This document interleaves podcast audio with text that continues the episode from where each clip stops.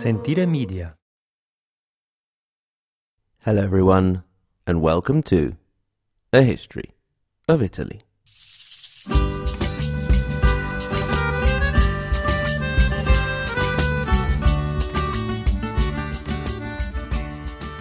Episode 36 Introducing a Beard, a Hunchback, and Matilda.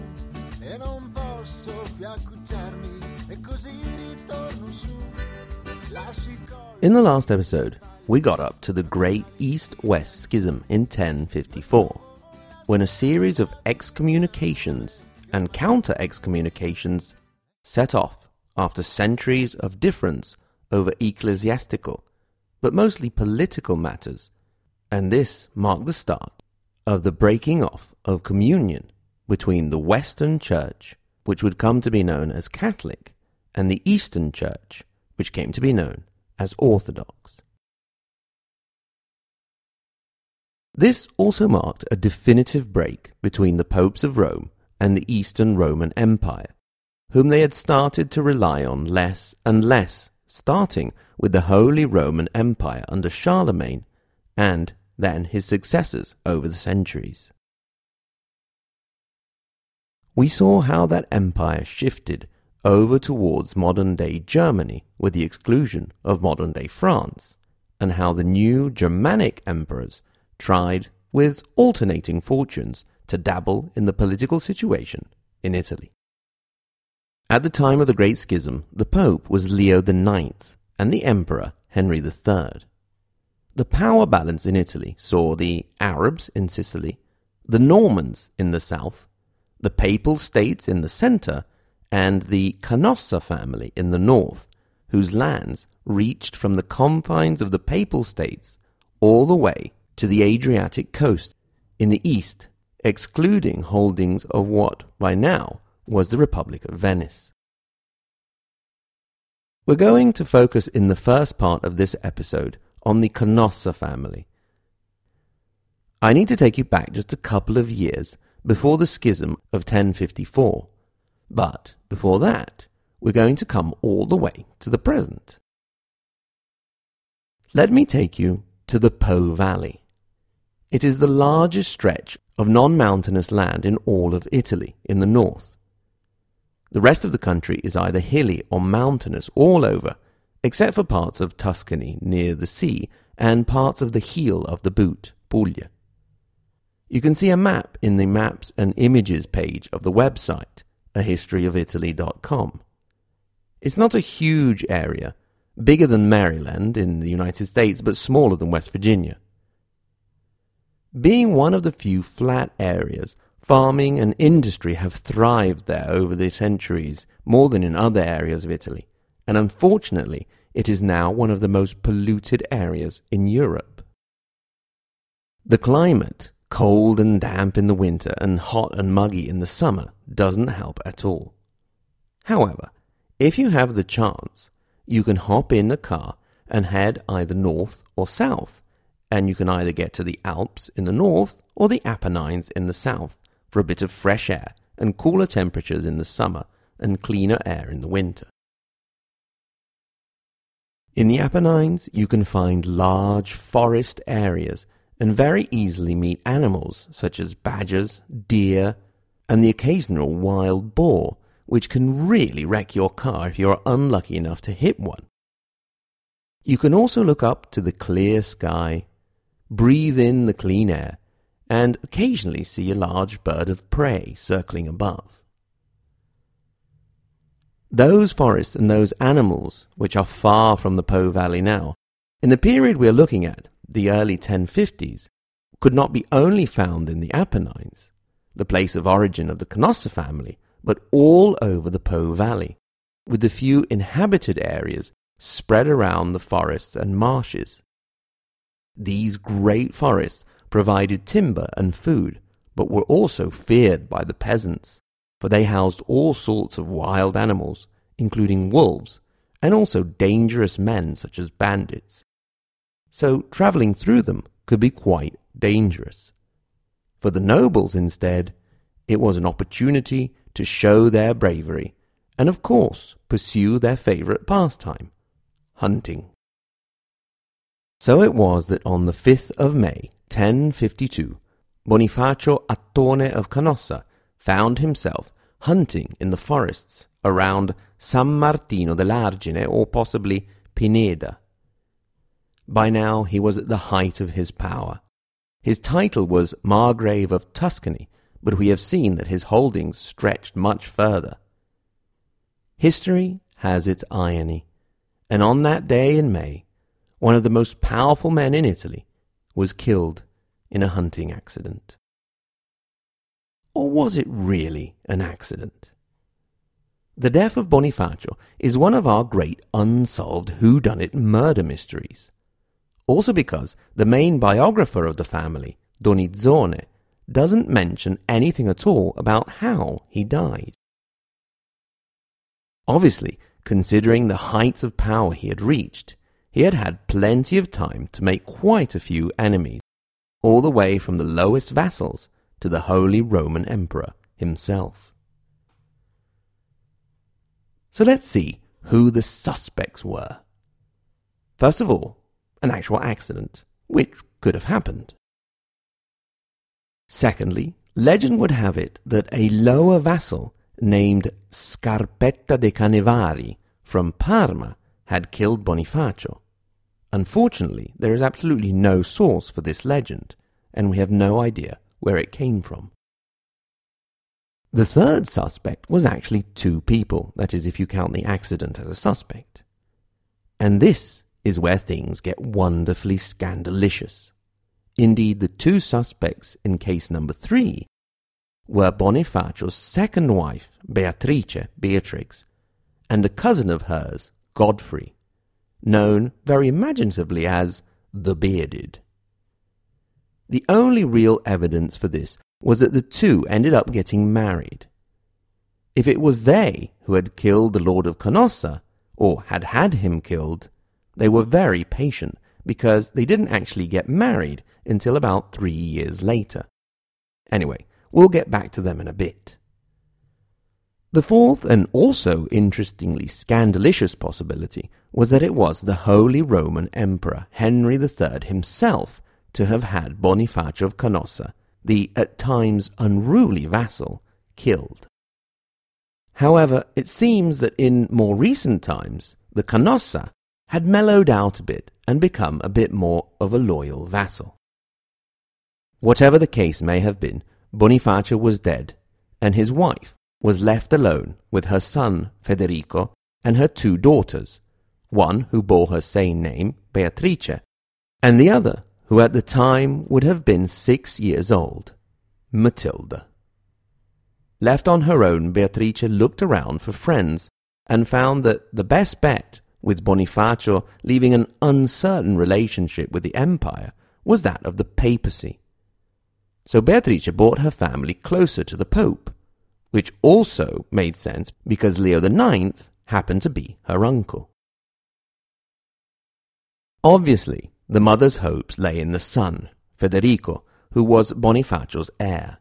But when the boy, along with his sister Beatrice, died the year after, in 1053, it left only the youngest child, Matilda.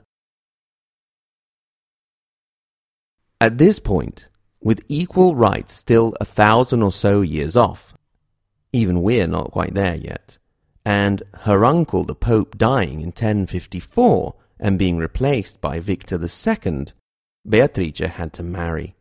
And so back we go to Godfrey the Bearded. Now this gentleman was the Duke of Lower Lorraine, and as such was a vassal of the Emperor. He was not quite content with being just the Duke of Lower Lorraine, and had rebelled more than once against his Emperor. Therefore, said Emperor was not at all pleased when a marriage between one naughty vassal and the widow of another very powerful and at times naughty vassal. Indeed, the marriage was a bit of a hushed affair. Both the bride and groom brought a child from a previous marriage to the bargain. Beatrice brought Matilda, and Godfrey, aside from his beard, also brought the most charmingly sounding son, Godfrey the Hunchback. To further cement the alliance between the two families, a marriage between the two children was also arranged. Matilda at the time was eight years old. So, overnight, Godfrey found his influence considerably extended to a good part of northern Italy, and he got to work straight away. First of all, in consolidating, for example, by putting down a rebellion in Florence, in which the citizens had sent away the head of the Mezzabarba family. Now, another digression on names here. This family was called Mezzabarba, half beard. I wonder, how do you get half a beard? Did they shave only on the left or the right of their faces? Did they shave a line through the middle?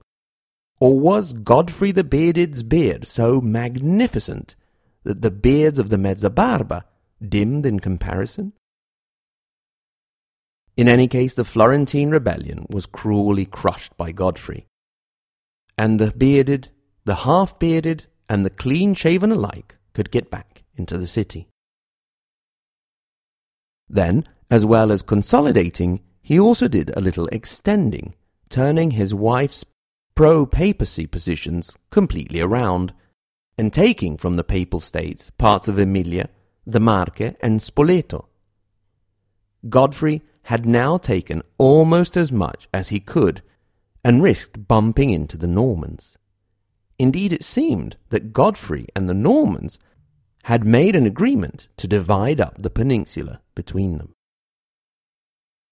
All of this made Pope Victor II very worried indeed. He was feeling squashed between a hard beard and a hard Norman. So he looked for help in the place where so many popes before him had done, the emperor. Henry III duly obliged, and was quite happy also to put Godfrey and his beard in their place. Indeed, the whopping great imperial army was enough to send Godfrey running back to Lorraine, leaving his new wife Beatrice and stepdaughter Matilda to be captured and taken back to Germany by Henry.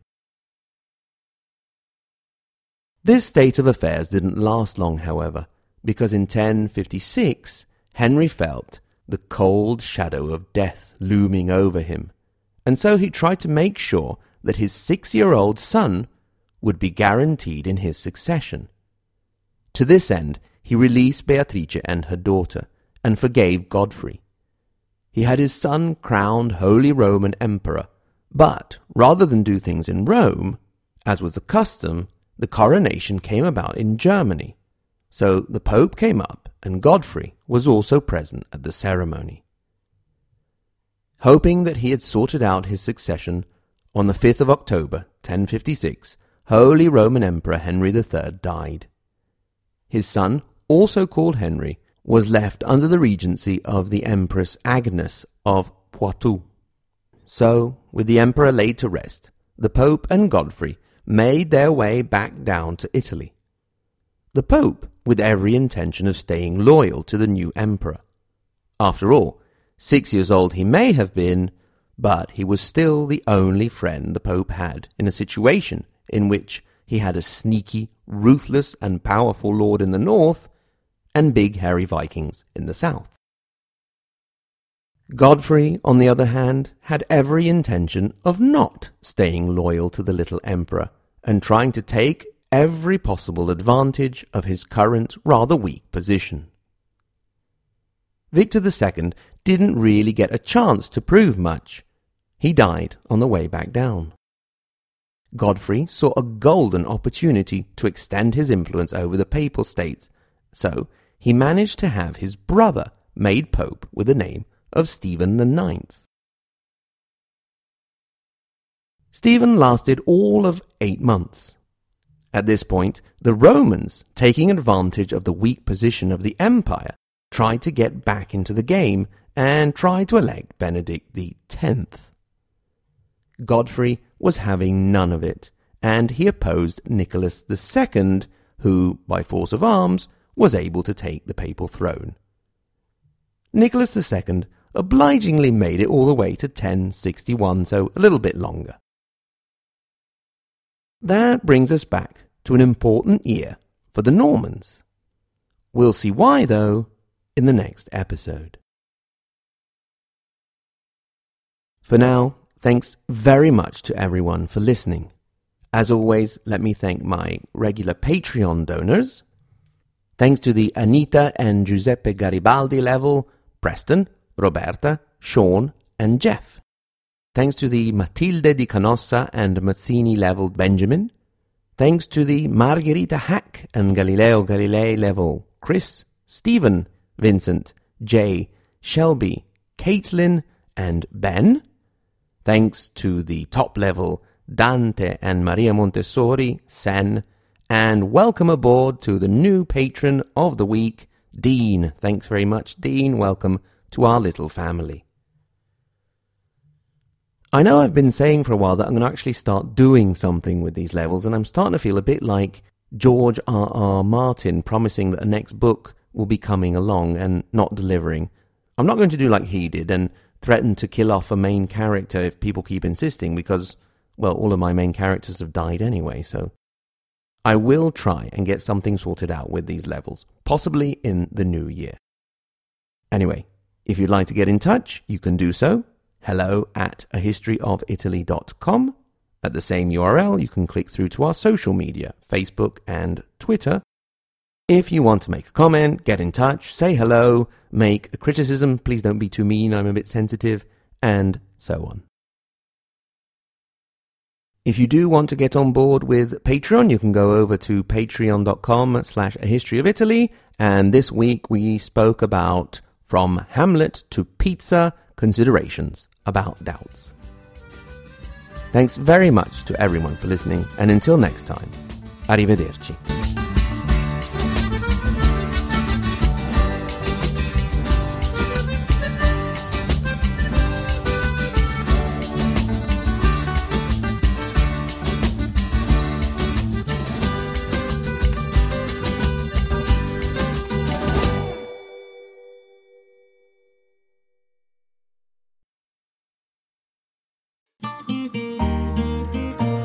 Sentire Media.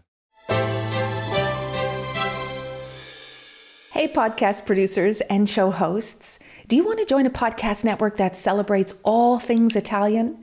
At Sentire Media, we understand the allure of Italy and its unique culture. Our devoted team of hosts and producers are all driven by their shared passion for Italy and we work tirelessly to create the best lifestyle podcasts and content that will whisk you away to the very heart of Italy. With us, you can savor the mouth-watering flavors, get lost in the stories from the past, break down the cultural barriers, and truly immerse yourself in the vibrant traditions of this intoxicating country. If you have a great podcast idea or are already in production and would like to join Sentire Media, head over to sentiremedia.com. That's S E N T I R E media.com and find out how to submit your show.